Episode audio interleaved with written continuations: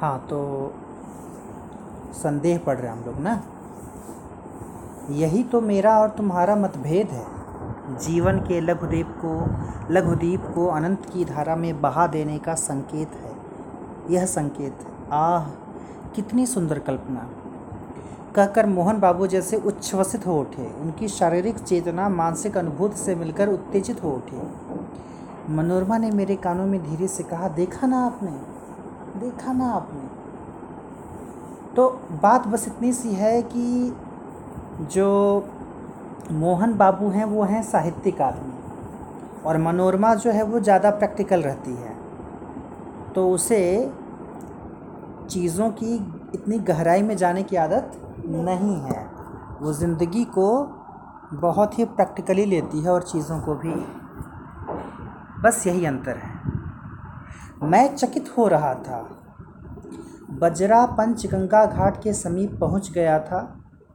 तब हँसते हुए मनोरमा ने अपने पति से कहा, और यह बांसों में जो टंगे हुए दीपक हैं, उन्हें आप क्या कहेंगे? बाँस में भी दीपक टंगे हुए हैं। अब उसको मालूम है कि इसके लिए भी वो कुछ नई बात बताएँगे। तुरंत ही मोहन बाबू ने कहा आकाश भी असीम है। जीवन दीप को उसी ओर जाने के लिए यह भी संकेत है। जैसे पानी की धारा असीम है अनंत है वैसे ही जो ऊपर की तरफ़ ये बाँस लगा हुआ है उधर दीपक बना हुआ है तो उस आकाश की असीमितता को भी दिखा रहा है वही। ये भी बात वही है। आ, कुछ बातें मैं तुम्हें बताना चाहूँगा यहाँ पर मुझे याद आ गई हैं। बड़ी इंटरेस्टिंग बात है। जान करके अच्छा लगेगा।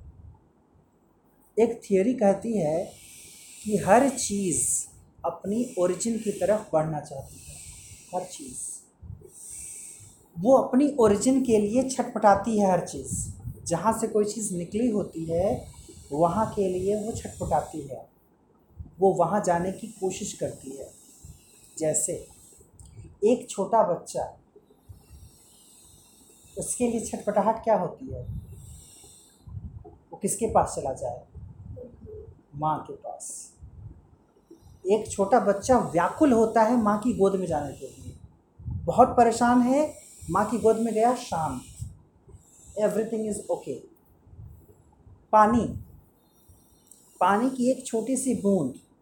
कहीं भी गिरती है, देखती हो, उसकी कोशिश होती है आगे बढ़ने की। वो बहता है। वो क्यों बहता है? मालूम है पानी का अल्टीमेट गोल क्या होता है? बहकर कहाँ जाना? मेन सोर्स ऑफ़ वाटर क्या है धरती पर? मेन सोर्स ऑफ़ वाटर धरती पर क्या है? जहाँ पानी बहुत ज़्यादा है। सीज हर बूंद की कोशिश वहाँ पहुँचने की होती है। ये बात अलग है। कि वो पहुँच नहीं पाता। लेकिन कोशिश उसकी होती है। देखो कि जब वो ज़्यादा में रहेगा तो और ज़्यादा बह करके आगे बढ़ने की कोशिश करेगा। अल्टीमेटली देखती हो, नदियाँ जाकर सागर में मिल जाती हैं। इंटरेस्टिंग बात है। इंटरेस्टिंग बात है कि ज़्यादातर चीज़ें ऊपर फेंकोगी तो वो नीचे आती हैं। लेकिन कुछ चीज़ें हैं जो स्वतः ऊपर जाती हैं। जैसे जब भी आग जलाओगी आग की लपट कभी नीचे नहीं जाती। आग की लपट हमेशा ऊपर जाती है। वट डज इट शो आग क्या है? A form of a form of fire is a form of heat is a form of energy energy का अल्टीमेट सोर्स एनर्जी का अल्टीमेट सोर्स एनर्जी का अल्टीमेट सोर्स वो जहाँ से एनर्जी लेकर के पौधे हमें एनर्जी देते हैं। सन सन की तरफ़। फायर गोज अपवर्ड ठीक है? उसी तरह से जब हम बात करते हैं आत्मा की परमात्मा की आत्मा का मतलब सोल परमात्मा का मतलब ओवर सोल या सुपर सोल तो आत्मा को कहा जाता है कि वो परमात्मा का एक अंग है is the fraction of over soul तो हर आत्मा की छटपटाहट वही होती है, परमात्मा से मिलने की। इवन अलग अलग धर्मों में उसे अलग अलग ढंग से परिभाषित किया गया है। हमारे सनातन धर्म में मोक्ष की बात करते हैं हम लोग। मोक्ष की प्राप्ति कर लेना। और मोक्ष की प्राप्ति करने वाला कहलाता है मुमुक्षु, जो मोक्ष की इच्छा इच्छा रखता है। क्या है मोक्ष? जो जीवन मरण का जो चक्र है, हमारे धर्म में कॉन्सेप्ट यही है कि अगर हम मरते हैं तो हमारा फिर से पुनर्जन्म होता है। पुनर्जन्म होता है हमारा। तो बार बार मरना बार बार जीना, ये जो चक्र है, जो साइकिल है डेथ और लाइफ की, इससे मुक्त कर लें हम खुद को तो कब पॉसिबल है? जब आत्मा परमात्मा में जाकर मिल जाए, उसी का अंग बन जाए। एक बूंद पानी का पानी का एक बूंद नहीं होता, सागर हो जाता है, जब वो सागर में चला जाए। उसका अलग से कोई अस्तित्व फिर नहीं रह जाता। तो वो चीज़ है, वो भी एक बात है, उसी को इंग्लिश कल्चर में क्रिश्चियनिटी में एक अलग टर्म दिया गया। हालाँकि ये उस ढंग से मोक्ष जैसा नहीं है, लेकिन एक, जो कंपेरेबल टर्म है, वो है सैल्वेशन वो सैल्वेशन की बात करते हैं। ठीक है? तो अभी समझ में आया कि चीज़ें कितनी सिंबॉलिक होती हैं, चीज़ों में कितनी गहराई छुपी है? तुमको पता है, एक छोटा बच्चा जब मिरर में खुद को देखता है तो वो क्या ढूंढता है? बच्चा सबसे पहले किसको देख रहा होता है? देखा होता है। माँ को देखा होता है तो जब बच्चा मिरर में खुद को देखता है ना तो उसको ये थोड़ी पता है कि वो खुद को देख रहा है। उसको लगता है माँ जैसी कोई आकृति नज़र आ रही है शीशे में, वो खुश होता है। ये साइकोलॉजी समझना कितना मुश्किल है। When a child sees himself और herself in the mirror he और she does not think of his his और हर ओन रिफ्लेक्शन उसको लगता है, माँ जैसी ही कोई चीज़ नज़र आ रही है इसमें। ठीक है? वो क्योंकि कहीं ना कहीं वो ह्यूमन स्ट्रक्चर ही तो नज़र आता है। खैर, आगे बढ़ते हैं। हाँ तुरंत ही मोहन मोहन बाबू ने कहा, आकाश भी असीम है। जीवन दीप को उसी ओर जाने के लिए यह भी संकेत है। फिर हाँफते हुए उन्होंने कहना आरंभ किया, तुम लोगों ने मुझे पागल समझ लिया है। मैं यह जानता हूँ। ओह, संसार की विश्वासघात की ठोकरों ने मेरे हृदय को विक्षिप्त बना दिया है। मतलब इस बात का एहसास इनको भी है कि लोग इनको पागल समझते हैं, लेकिन कह रहे हैं कि जो इनका हृदय है, वो विक्षिप्त कैसे हो गया है? मतलब पागल जैसे कैसे हो गए हैं? पागल जैसा व्यवहार क्यों कर रहे विक्षिप्त मतलब पागल होना होता है। यहाँ परेशान दिया है। विश्वासघात। अच्छा जब बात करेंगे विश्वासघात की तो मैं बार बार इस पर जब चर्चा करता हूँ तो यही बताता हूँ कि विश्वासघात जो शब्द है, वो विश्वास से बना है। यानी जहाँ विश्वास होगा, वहीं घात की आशंका होगी। अगर विश्वास हम रखें ही ना तो विश्वासघात जैसी चीज़ नहीं होगी। धोखा हम कब खाएँगे? जब हम विश्वास रखेंगे। अगर हम सतर्क रहें अगर हम आँख मुद करके विश्वास न करें किसी पर तो शायद हम धोखा नहीं खाएँगे, हमारे साथ विश्वासघात नहीं होगा। इसलिए सतर्क रहना बहुत ज़रूरी होता है। संसार की विश्वासघात की ठोकरों ने, यानी संसार में जितने लोग मोहन बाबू को मिले, कहीं न कहीं विश्वासघाती निकले, जिससे ये काफ़ी परेशान थे। इवन जो उनकी अपनी पत्नी है, वो भी समझ नहीं रही है उनको, इस बात का भी कहीं न कहीं उनको दुख है। तो इसलिए, लेकिन क्या है व्यवहार भाई? ये तो शब्दों का मायाजाल बुनने वाला इंसान है मोहन बाबू। मुझे उससे विमुख कर दिया है। किसी ने मेरे मानसिक विप्लवों में मुझे सहायता नहीं दी। विप्लव। मतलब जो तमाम उठा पटक उथल पुथल मेंटल लेवल पर जितनी, जितने चैलेंजेस इनके सामने आए लाइफ में, जितने कॉन्फ्लिक्ट्स आए, जितना कयास आया, जिससे वो परेशान रहे, बोले कि किसी ने मेरी सहायता नहीं की उस समय। अच्छा यहाँ भी ये भी बात है कि इसका मतलब मोहन बाबू को कहीं ना कहीं ये भी मालूम होगा कि ब्रजकिशोर बाबू बाकायदे प्लान बना रहे हैं पागल बनाने का। अगर, या कहीं ना कहीं इसको अंडर करेंट बोलते हैं या अंडर स्टेटमेंट बोलते हैं, संसार का विश्वासघात। अभी ब्रजकिशोर बाबू घुमाने के लिए भेजे हैं ना? तो उस संसार में ब्रज किशोर बाबू भी हैं, वो भी वो विश्वासघात ही कर रहे हैं, अगर वो प्लान ऐसा कर रहे हैं कि उनको पागल साबित कर दिया जाए। मैं ही सबके लिए मरा करूँ? जब इंसान परेशान हो जाता है ज़िंदगी में, सबके लिए करते करते तो इस तरह की बातें करता है। और ये सच है, ज़्यादातर कंडीशन में ये सच है कि कई बार ऐसा होता है कि जो इंसान सबके बारे में सोचता है, उसके बारे में कोई नहीं सोचता। ख़ास करके गार्जियंस पर ये बात लागू होती है। गार्जियन जो होते हैं, पिता हैं, माँ हैं, वो सोचते हैं सबके बारे में उनके बारे में सोचने वाले बहुत कम होते हैं। न जाने क्यों हमें ऐसा लगने लगता है कि मतलब जैसे कोई हमारे सामने बहुत मज़बूत अपने आप को जब दिखाता है तो हम एक भ्रम में पड़ जाते हैं, एक भ्रम पाल लेते हैं कि वो इंसान इतना मज़बूत है कि उसे किसी की ज़रूरत नहीं जबकि ऐसा होता नहीं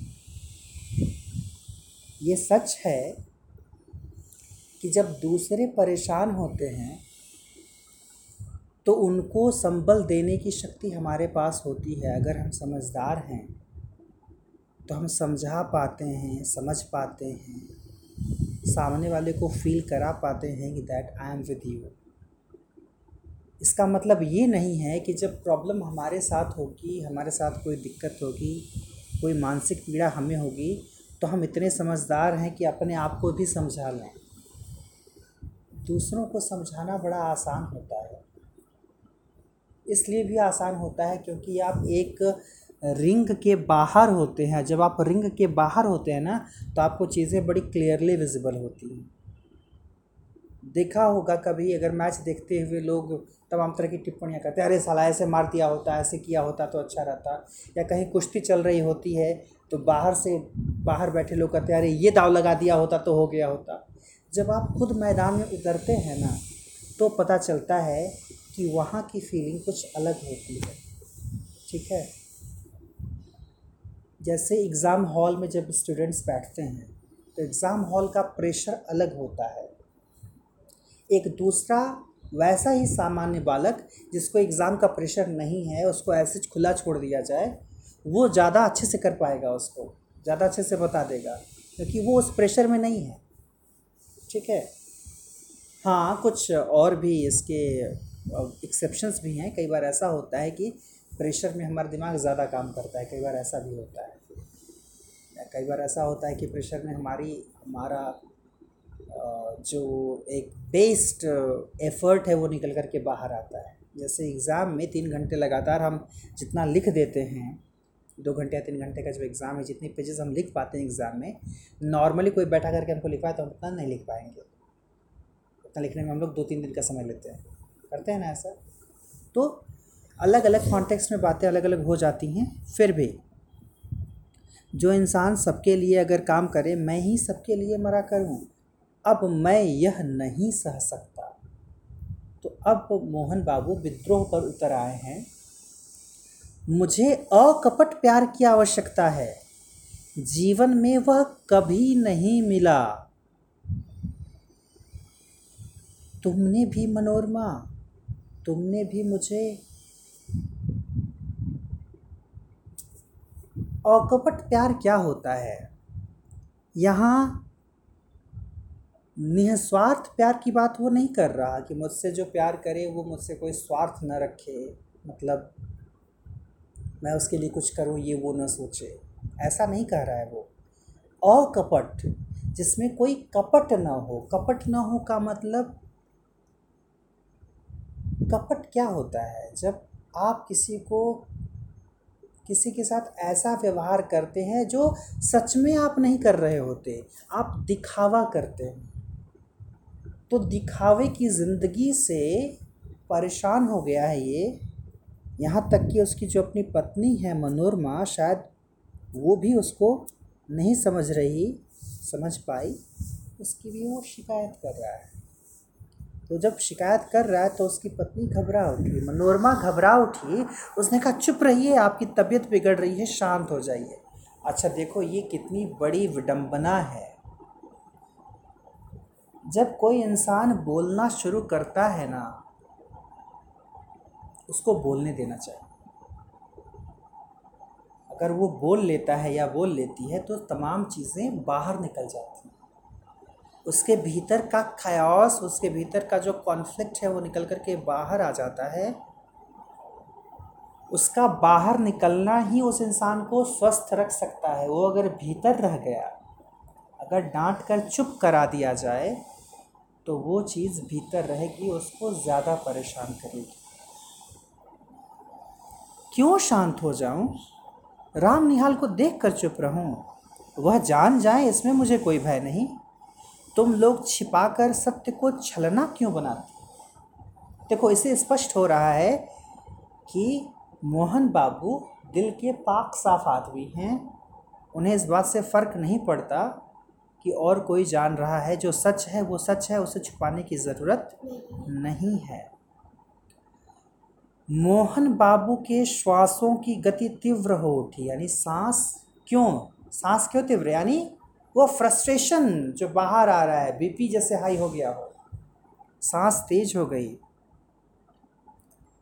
मनोरमा ने हताश भाव से मेरी ओर देखा। मनोरमा थोड़ी सी अनकंफर्टेबल थी। उसके लिए भी ये नेचुरल था। अनकंफर्टेबल होना कोई भी पत्नी नहीं चाहेगी कि उसके उसका पति इस तरह की बातें औरों के सामने करे, जो पर्सनल ओपिनियंस है, जो पर्सनल बातें हैं तो उसके चेहरे से वो हताशा क्लियरली विजिबल थी। वह चांदनी रात में विशुद्ध प्रतिभा सी निश्चेष्ट हो रही थी। निश्चेष्ट होने का मतलब जिसमें कोई चेष्टा ना हो मतलब प्रतिमा जैसी मतलब लग रहा था कि अब वो भी शिथिल पड़ रही है अब वो भी शांत हो रही है या चुपचाप एकदम स्थिर हो गई है। यानी जो एक अल्हड़पन था उसका, जो एक चंचलता थी, वो उसके पति के गंभीर होने के कारण वो ख़त्म हो गई। मैंने सावधान होकर कहा माझी अब घूम चलो। अब लगा कि मामला बिगड़ रहा है।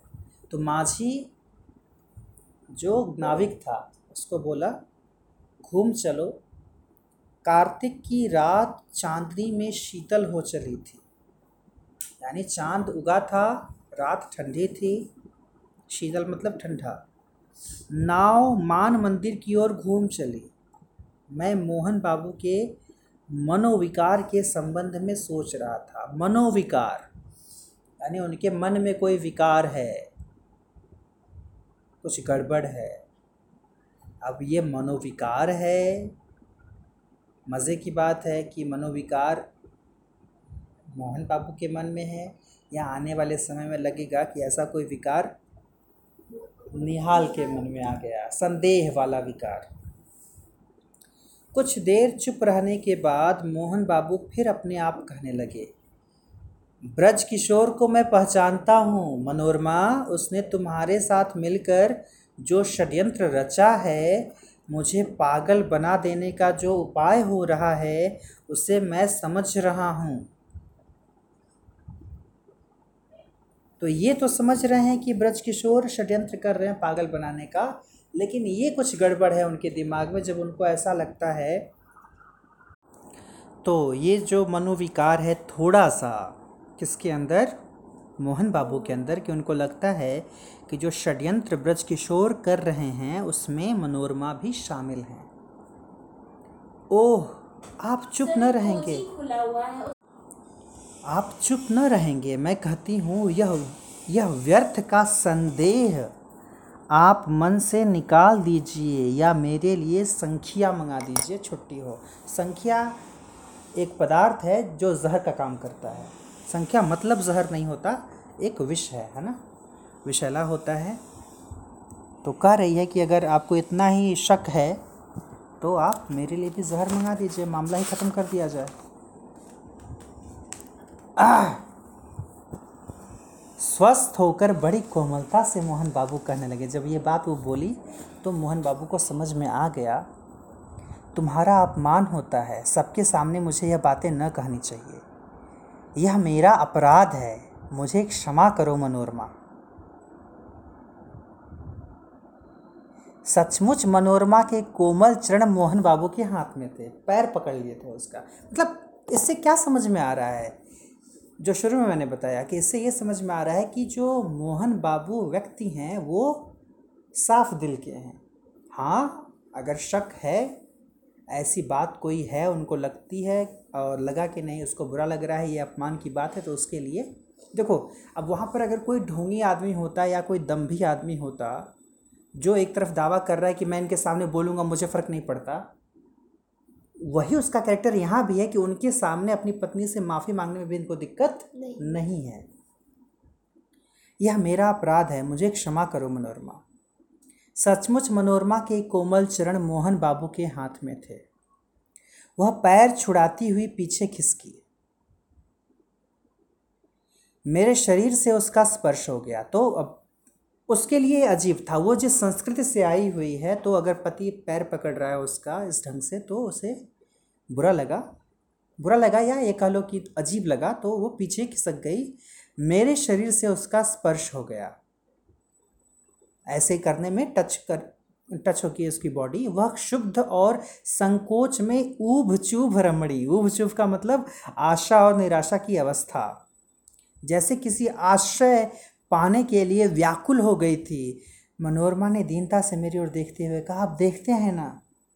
तो अब ऐसा करने में अगर टच हो गया तो इसका मतलब ये थोड़ी है कि वो जानबूझ करके ऐसा कुछ करना चाहती थी। वो थोड़ी परेशान है पति के व्यवहार से तो अब सामने निहाल बाबू बैठे तो निहाल बाबू से ही शेयर करेगी।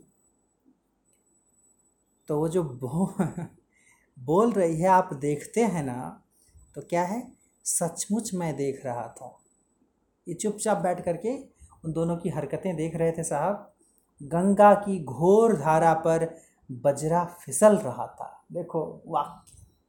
बजरा फिसल रहा है। नाव जब चलती है, पानी को चीरती हुई। नक्षत्र बिखर रहे थे। नक्षत्र समझती हो? तारे। बिखर रहे थे और एक सुंदर युवती मेरा आश्रय खोज रही थी। ऐसा था क्या? जिस तरह से वो समझ रहे हैं, ऐसा कुछ था? नहीं था। अपनी सब लज्जा और अपमान लेकर वह दुर्वह संदेह भार से पीड़ित जब कहती थी कि आप देखते हैं ना मानो मुझसे प्रार्थना करती थी कि कुछ मत देखो। मेरा व्यंग्य उपहास देखने की वस्तु नहीं। ये तो बात बिल्कुल सही है कि जब वो ये कहती है, देख, देखते हैं ना तो उसका मतलब उस समय एक एक्सक्यूज़ देता है आदमी और ये जताने की कोशिश करता है कि जो मुझ पर मिथ्या आरोप लग रहे हैं, जो झूठे आरोप लग रहे हैं, वो उसे सही न माना जाए। जो दिखाया जा रहा है, वो न देखा जाए। उपहास का मतलब हँसी उड़ाना। तो उसे ऐसा लग रहा था कि इस तरह से उसकी हँसी उड़ाई जा रही थी, उसे कोई न देखे। मैं चुप था। घाट पर बजरा लगा। फिर वह युवती मेरा हाथ पकड़कर पैड़ी पर से संभलती हुई उतरी। तो जैसे चढ़ी थी हाथ पकड़कर, वैसे हाथ पकड़ करके उतर गई। और मैंने एक बार न जाने क्यों धृष्टता से मन में सोचा कि मैं धन्य हूँ। क्यों? क्योंकि हाथ पकड़ी थी उनका। तो इस तरह से मन के लड्डू बहुत ज़्यादा खाते हैं लोग। मोहन बाबू ऊपर चढ़ने लगे।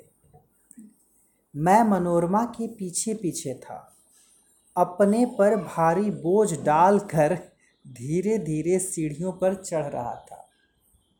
भारी बोझ, सोच का बोझ। जो मन के भीतर जो एक पुलाव पक रहा है, जो मन के लड्डू खा रहे हैं महाशय। उसने धीरे से मुझसे कहा, राम निहाल जी। पति उसका आगे था तो धीरे से वो बोली, राम निहाल जी, मेरी विपत्ति में आप सहायता न कीजिएगा। मैं अवाक था। देखो, एक बात यहाँ पर मैं बताना चाहूँगा, जब इंसान थोड़ा सा इमोशनली वीक होता है ना, ऐसा लगता है उस समय कि कोई भी एफर्ट मिल जाए, अवलंब जिसकी बात हम लोग पहले किए थे, कोई एक सहारा मिल जाए। कहते हैं ना कि डूबने वाले को तिनके का सहारा काफ़ी होता है। तो डूबने वाला अगर तिनका पकड़ करके बाहर निकलने की कोशिश कर रहा है तो इसका मतलब ये नहीं कि डूबने वाला चाहता है कि तिनके के साथ मैं अपनी ज़िंदगी गुजारूँ। ऐसा नहीं है। तो अगर वो हेल्प मांग रही है अपनी विपत्ति में तो ये बहुत आश्चर्य की बात नहीं। उसको लगा होगा कि ठीक ठाक आदमी है, कुछ हेल्प अगर कर सकता है श्यामा ने एक बार गहरी दृष्टि से राम निहाल को देखा। वह चुप हो गया।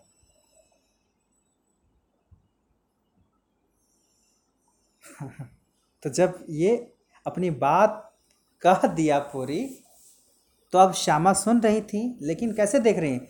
गहरी दृष्टि से, यानी she was looking at him in penetrative way जैसे छेदती हुई, भेदती निगाहों से।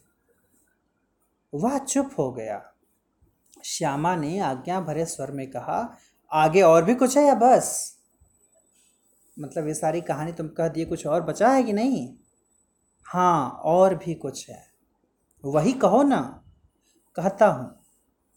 मुझे धीरे धीरे मालूम हुआ कि ब्रजकिशोर बाबू यह चाहते हैं कि मोहन लाल अदालत से पागल मान लिए जाएँ और ब्रजकिशोर उनकी संपत्ति के प्रबंधक बना दिए जाएँ।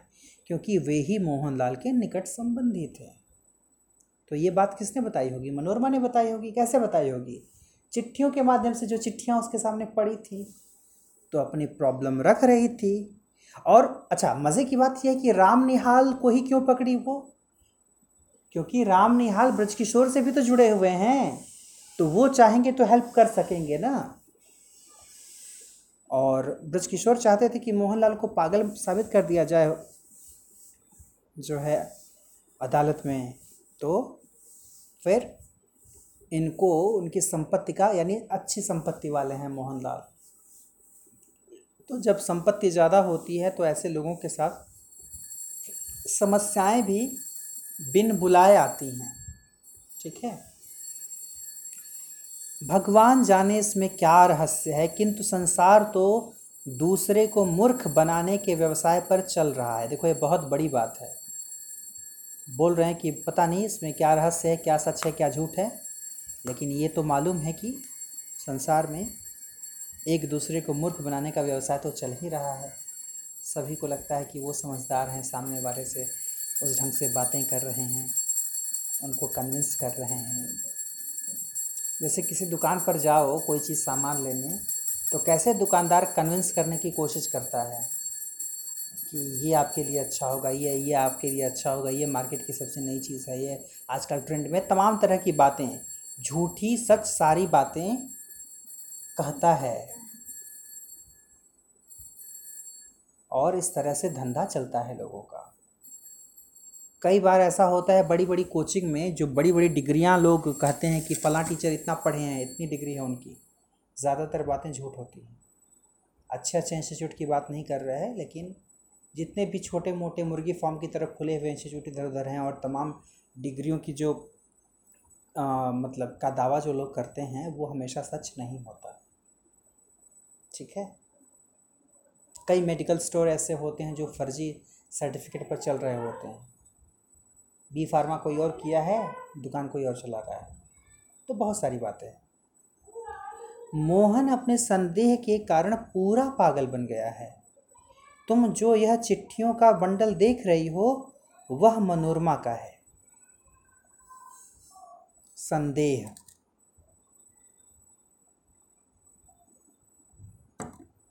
मोहन का संदेह यह है कि अपनी पत्नी पर भी विश्वास नहीं कर पा रहा। शायद इसलिए क्योंकि वो उसको समझ नहीं पाती है।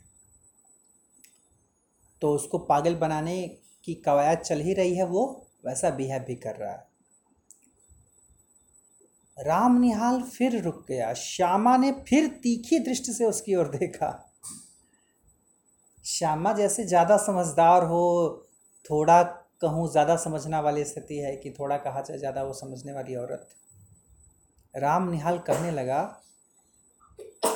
तुमको भी संदेह हो रहा है? सो ठीक ही है। मुझे भी कुछ संदेह हो रहा है। मनोरमा क्यों मुझे इस समय बुला रही है? इसको लग रहा है कि जिस तरह से ये सांसद में पड़ा है कंफ्यूज्ड है। डाउट इसको है, उसी तरह से शायद श्यामा को भी हो। लेकिन बात ये नहीं थी। अब देखो, श्यामा कितनी खुल करके बात बोल रही है। कह रही है, अब श्यामा ने हंस कर कहा तो क्या तुम समझते हो कि मनोरमा तुमको प्यार करती है और वह दुष्चरित्रा है दुष्चरित्रा का मतलब यहाँ पर यह है कि एक वह औरत जिसके संबंध एक से ज़्यादा लोगों से हैं। यानी जिसका चरित्र खराब है। तो मतलब श्यामा इस बात को समझ गई कि राम निहाल को भी ऐसा लगता है कि मनोरमा साथ चाहती है राम निहाल का। शायद कुछ ऐसा चल रहा है दिमाग में राम निहाल के। तो धिक्कार रही हैं श्यामा राम निहाल को छे राम निहाल यह तुम क्यों सोच रहे हो? देखो तो हाथ में कौन सा चित्र है, क्या मनोरमा का ही? तो अब अगर ऐसी बात उसके दिमाग में है तो अब शायद लगा इसको कि उसका चित्र भी रखा होगा, लेकिन अब यहाँ पर वो ट्रेंगल क्लियर होता है लव ट्रेंगल क्लियर क्लियर होता है, जिस कन्फ्यूज़न में वो था राम निहाल तो राम, कहते कहते श्यामा ने राम निहाल के हाथ से चित्र ले लिया। उसने आश्चर्य भरे स्वर में कहा, अरे, यह तो मेरा ही है। क्यों? तो क्या तुम मुझसे प्रेम करने का लड़कपन करते हो? देखो चाइल्डिश बिहेवियर श्यामा की नज़र में ये लड़कपन है। अगर निहाल के मन में उसके लिए कोई भावना है, कोई फीलिंग है तो उसको लगता है कि ये लड़कपन है मतलब बच्चों वाली बात। यह अच्छी फांसी लगी है तुमको। मनोरमा तुमको प्यार करती है और तुम मुझको। मन के विनोद के लिए तुमने अच्छा साधन जुटाया है।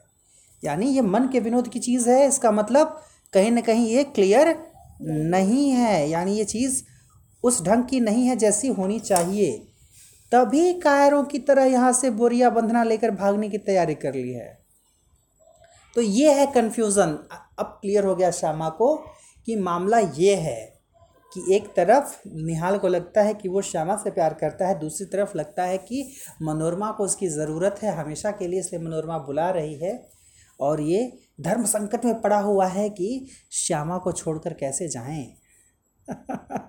राम निहाल हत बुद्धि अपराधी सा श्यामा को देखने लगा, जैसे उसे कहीं भागने की राह न हो। क्योंकि देखो, ये होता है क्लियर कट बात करने का फ़ायदा। जब स्ट्रेट फॉरवर्ड रहता है इंसान तो कल्पना में जो कुछ इमारतें खड़ी हो जाती हैं, वो अचानक से ढह जाती हैं और रास्ता क्लियरली विजिबल होने लगता है। जो फॉग इकट्ठा हुआ रहता है, जो कुहासा, वो कुहासा छट जाता है। श्यामा दृढ़ स्वर में कहने लगी। अच्छा वो दृढ़ स्वर में कैसे कह पा रही है? जो अपने कैरेक्टर को लेकर के बड़ी स्टेबल है, वही ऐसे क्लियर कट बोल सकती है। कह रही है, निहाल बाबू, प्यार करना बड़ा कठिन है। तुम इस खेल को नहीं जानते। मतलब श्यामा को ऐसा लग रहा है कि निहाल अभी भी बचपना करने वाले इंसान में से हैं। इसके चक्कर में पड़ना भी मत। हाँ एक दुखिया स्त्री तुमको अपनी सहायता के लिए बुला रही है। जाओ, उसकी सहायता करके लौट आओ। तुम्हारा सामान यहीं रहेगा। तुमको अभी यहीं रहना होगा, समझे? अभी तुमको मेरी संरक्षता की आवश्यकता है, यानी गार्जियनशिप मतलब अभी तुम इतने बड़े नहीं हुए हो कि तुम बड़े डिसीज़न ढंग से ले सको, सोच सको। अभी तुमको गाइड करने वाला कोई चाहिए। जैसे क्या होता है? यहाँ कई बार कुछ गलती हम करते हैं ज़िंदगी में, हमें ऐसा लगने लगता है कि हमारी उम्र बढ़ गई तो हम बहुत समझदार हो गए, हम बहुत मैच्योर हो गए। लेकिन कई बार ऐसा होता है कि छोटी उम्र वाले लोग अपनी समझदारी से हमारे गार्जियन बन जाते हैं। कैसे? ये ख़ास करके होता है तब जब एक बाप थोड़ा बूढ़ा हो जाए, उसकी बेटी थोड़ी बड़ी हो जाए। तो उस समय जो बेटी है, वो बेटी नहीं रह जाती। क्या हो जाती है? माँ हो जाती है। जब वो केयर करने लगती है या जैसे जो बड़ी बहन है, बड़ी बहन जो होती हैं ज़्यादातर, बड़ी बहनों का व्यवहार उनका समझने का तरीका, चीज़ों को जानने का, महसूस करने का तरीका बहन जैसा नहीं होता, वो माँ जैसा हो जाता है। तो वो जो गार्जियनशिप है गार्जियनशिप जो है, जो समझ है, वो उम्र के साथ आ जाए कोई ज़रूरी नहीं। कई घरों में ऐसा देखा होगा, अगर जानती हो तो। कि छोटे उम्र वाला इंसान ज़्यादा समझदार दिखता है, बड़ा वाला कुछ ज़्यादा भोला भाला अच्छा भोला भाला होना और समझदार होना दो अलग चीज़ें हैं, लेकिन आज के समय में दुनिया में दो चीज़ें हैं। एक होती है इनोसेंस और एक होता है एक्सपीरियंस तो कई बार ऐसा होता है कि कम उम्र वाले को एक्सपीरियंस ज़्यादा हो जाता है तो उसकी इनोसेंस ख़त्म हो जाती है।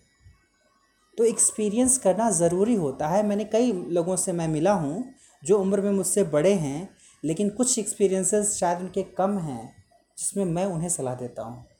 मैं उनको बताता हूँ ये चीज़ें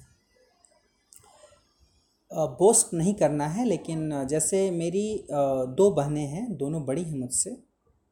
एक की शादी दस साल पहले हो गई, दूसरी जो छोटी थी, जो कि मुझसे बड़ी है, मुझसे एक साल बड़ी है, उसकी शादी दस साल के बाद हुई। है वो मुझसे बड़ी लेकिन कई मामलों में जब बातें होती हैं तो वो मुझे नहीं समझाती, मैं उसको समझाता हूँ। कैसे? मैं ये दावा नहीं करता कि मैं बहुत समझदार हूँ या ज़्यादा समझदार हूँ, लेकिन हाँ इतना मुझे पता है कि मैंने उससे ज़्यादा दुनिया देखी है। इसलिए, क्योंकि मुझे बाहर निकलने का ज़्यादा मौका मिला है, मैं ज़्यादा लोगों से मिला हूँ, ज़्यादा ज़िंदगियों को जाना है मैंने और ज़्यादा पढ़ाई की है मैंने। मैंने ज़्यादा लिटरेचर पढ़ा हुआ है और ज़्यादा और चीज़ें पढ़ी हुई हैं। तो इससे ऐसा लगता है कि थोड़ी बेहतर समझ है, बस। तो या तमाम नकारात्मक चीज़ों में कैसे सकारात्मकता को ढूंढा जाए, तमाम नेगेटिविटी में पॉजिटिविटी को कैसे ट्रेस किया जाए, ये तमाम जो बातें हैं या रिश्तों को लेकर के किस तरह से सोचना चाहिए ये तमाम जो चीज़ें हैं, वो मुझे लगती हैं कि थोड़ी बेहतर समझ है। गुस्से पर कैसे कंट्रोल करना चाहिए कभी कभी हालाँकि वो तो ख़ानदानी होता है, वो परिवार से मिलता है इंसान को तो ऐसा नहीं है कि मैं बहुत ज़्यादा कंट्रोल कर पाता हूँ, लेकिन हाँ कभी कभी समझदारी दिखाने की ज़रूरत होती है कुछ रिश्तों के सामने, जहाँ पर हम, अगर गुस्सा हमें है भी तो भी हम खुल करके उसको प्रकट नहीं करते या प्रकट करते हैं तो उसका अंदाज़ हमारा थोड़ा अलग होता है। शब्द हमारे थोड़े से सधे होते हैं, वो बड़ा ज़रूरी होता है। तो यहाँ श्यामा एक विधवा स्त्री है जिसने ज़िंदगी के कटु अनुभवों को ज़्यादा जिया है, ज़्यादा समझा है, ज़्यादा करीब से देखा है। तो उसे लगता है कि वो एक गार्जियन की तरह बिहेव कर सकती है और डांट सकती है राम निहाल को। तो वही कह रही है कि तुमको यहीं रहना होगा। तुमको मेरी संरक्षता की आवश्यकता है। उठो, नहा धो लो। जो ट्रेन मिले उससे पटना जाकर ब्रज किशोर की चालाकियों से मनोरमा की रक्षा करो।